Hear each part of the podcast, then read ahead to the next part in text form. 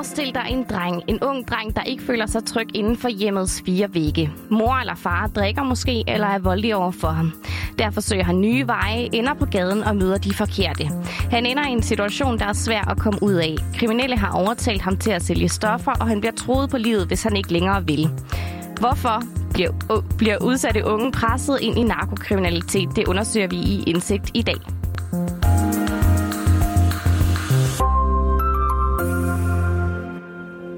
Vi plejer jo egentlig at sige til de unge, I skal vide, hvis I går den vej, så er det sidste dag, I har bestemt noget i jeres eget liv. Fordi det er sådan, det er. Ja, når først de udsatte unge er kommet ind i narkomiljøet, så har de rigtig svært ved at komme ud igen. Og en ny undersøgelse fra Center for Rusmiddelforskning på Aarhus Universitet viser, at erfarne kriminelle udnytter udsatte til at begå kriminalitet, f.eks. i forbindelse med salg og opbevaring af stoffer. Mange af de børn og unge, der ender med at begå narkokriminalitet, kommer nemlig fra problematiske og ofte ressourcesvage hjem, og fordi det ikke er sjovt at være derhjemme, ja, så søger de nye veje, det fortæller Helle Midskov Brynå, der er leder af SSP-teamet i Vejle Kommune. Hvis, hvad kan man sige, man ikke er i, i hænder ved sine forældre, så er man ude på gaden, så lever man et liv øh, i de områder, hvor der også er øh, kriminelle. Og, og så er man et let offer, fordi vi har alle sammen brug for at høre til et sted. Vi har alle sammen brug for at, at være en del af noget, og hvis man ikke øh, hører til inden for normalsamfundet, jamen så går man på kanten, og det er der, man møder nogle af dem, som kan trække en ud i det mere hardcore kriminelle miljø.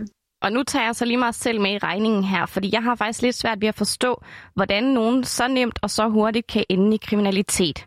Men jeg er jo også vokset op i en tryg kernefamilie, hvor jeg altid har kunne gå til min mor eller far, hvis der var det mindste. Og sådan er virkeligheden jo ikke for rigtig mange udsatte unge. Så når de opbygger en relation til de kriminelle, så er det altså hurtigt dem, som de bliver trygge ved, og det er noget, som de kriminelle udnytter, specielt i narkomiljøet. De ved godt, at de er udsatte, og de starter måske med at tilbyde en joint, og de starter med at tilbyde hygge, og de er meget karismatiske og, og rare at snakke med, og så får de dannet en relation til dem her, og så øh, når først de har gjort det, så låner de dem måske nogle penge, eller giver dem en telefon, eller øh, er vældig, vældig flinke, og når først man så har fået de her ting, og man har, øh, er blevet optaget af det her, så en dag så vender det, og så øh, siger de, ja ja, men du skylder mig 5.000 på den telefon, og du skal, og og nu skal du gøre det her for mig, og når de så kan mærke, at de trækker sig og bliver bange for det, så skruer de lidt op for, for truslerne, og så, så er du bare en del af det. Og netop det her med, at de kriminelle de slynger trusler ud, det er helt normalt, når de gerne vil have, at de unge skal blive kriminalitet. Det viser den her nye rapport fra Center for Rusmiddelforskning på Aarhus Universitet, som er lavet for EU Center for Overvågning af Narkotika og Stofmisbrug. Forskerne har spurgt fagprofessionelle som politi og SSP, der arbejder med udsatte unge, om de unges tilknytning til narkokriminalitet. Og her svarer mere end 4 ud af 5, at de kender til udsatte unge, der sælger stoffer for andre for selv at tjene penge. Men samtidig så fortæller 4 ud af 10 af de adspurgte her, at de kender unge, der er blevet voldeligt troet til at sælge stoffer. Thomas Friis Søgaard, der er lektor på Center for Rusmiddelforskning, han er en af dem, der har været med til at lave den her undersøgelse. Og han fortæller, at de udsatte unges medvirken til narkokriminalitet er en svær størrelse.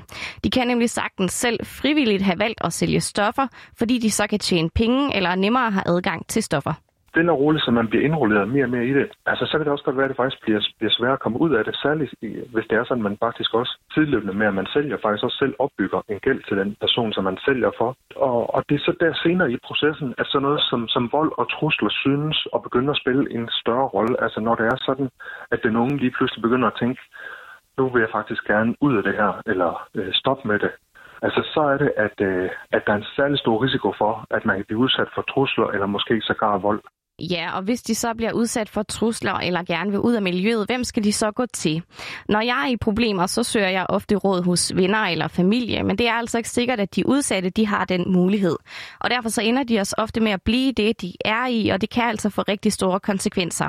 De kan for eksempel komme i politiets søgelys og ende bag trammer for salg af stoffer. Når det er sådan, at de møder øh, hvad skal vi sige, retssystemet, hvis det så er, at, at man sælger øh, stoffer, og man også godt nok har tjent en lille smule penge på det, men i virkeligheden så var det ikke noget, man egentlig kunne slippe ud af, hvis man gerne ville, jamen så kan der også være en tendens til, at man fra, øh, fra myndighedernes side tit og ofte også vil se de her øh, udsatte unge som værende primært gerningsmænd og ikke som ofre.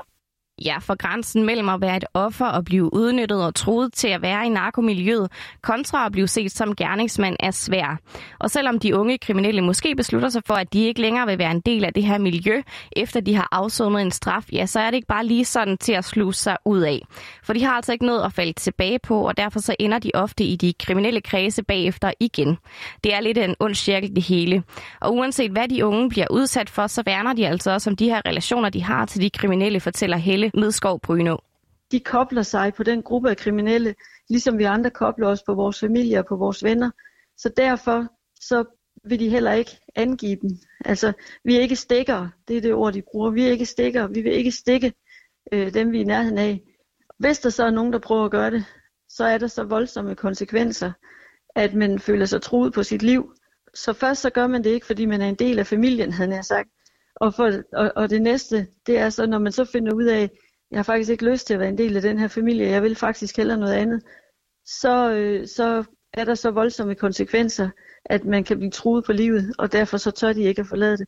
I løbet af de seneste år har problemet vokset sig større. Flere kriminelle udnytter udsatte unge. Det viser den her nye undersøgelse også. Men hvorfor egentlig det? Jamen Thomas Friis Søgaard han fortæller, at der er flere årsager.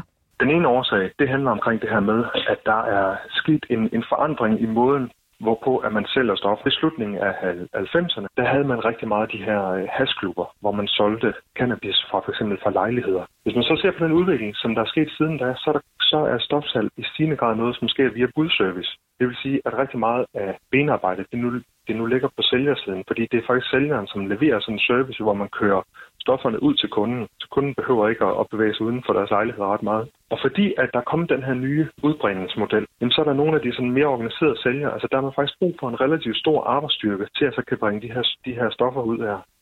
Og det der med at arbejde som bud, altså det er tit og ofte noget, hvor man bruger udsatte unge til at køre rundt med stofferne til kunderne.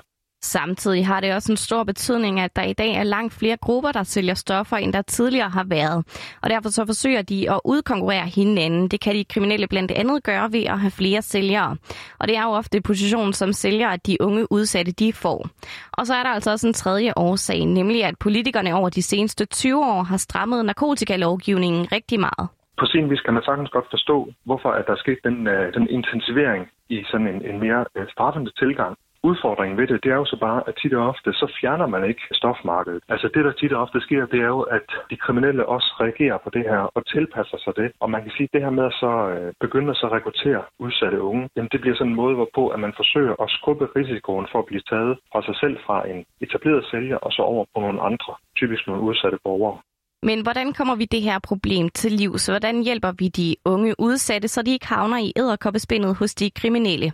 Jamen det er der faktisk flere forslag til. Thomas han mener for eksempel, at myndighederne de skal ændre synet på de unge.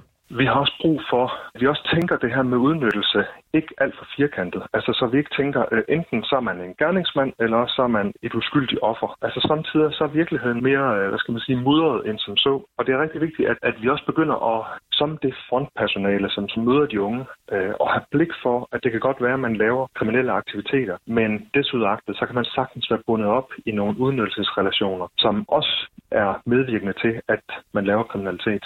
Ja, verden er altså ikke bare sort-hvid, og samfundssynet skal ændres. Det var et af løsningsforslagene. Spørger man SSP-vejlederne, så skal der sættes ind et andet sted. Nemlig før de unge udsatte ender i de kriminelles hænder. Derfor så er det afgørende, at der er nogle voksne, som tager ansvar tidligt, fortæller Helle Midskov Bryno. Børn kan ikke holde til, at de ikke bliver opdraget, at de ikke bliver dannet, at de ikke øh, bliver styret af voksenhænder. Og det tror jeg er den allerstørste risiko den næste, og, og det, at man får et billede af, at man, man er normal og hører til normalsamfundet, øh, kan gå i skole og passe sine ting. Øh, helt, de helt almindelige gængse rammer, øh, som man giver øh, størstedelen af befolkningen, der viser øh, øh, hele forskningen, at, at det er det, det handler om. Det handler om fire parametre grundlæggende, og det er relationer, det er øh, moral og dannelse, det er selvkontrol, og det er det miljø, man vokser op i det bottom line det, som gør en resistens for at havne i kriminalitet og misbrug. Ja, og på den note så nåede vi til vejs ende af dagens indsigt. Programmet er tilrettelagt af Tobias Hegård og mig, Laura Brun, og jeg siger tak, fordi du lyttede med.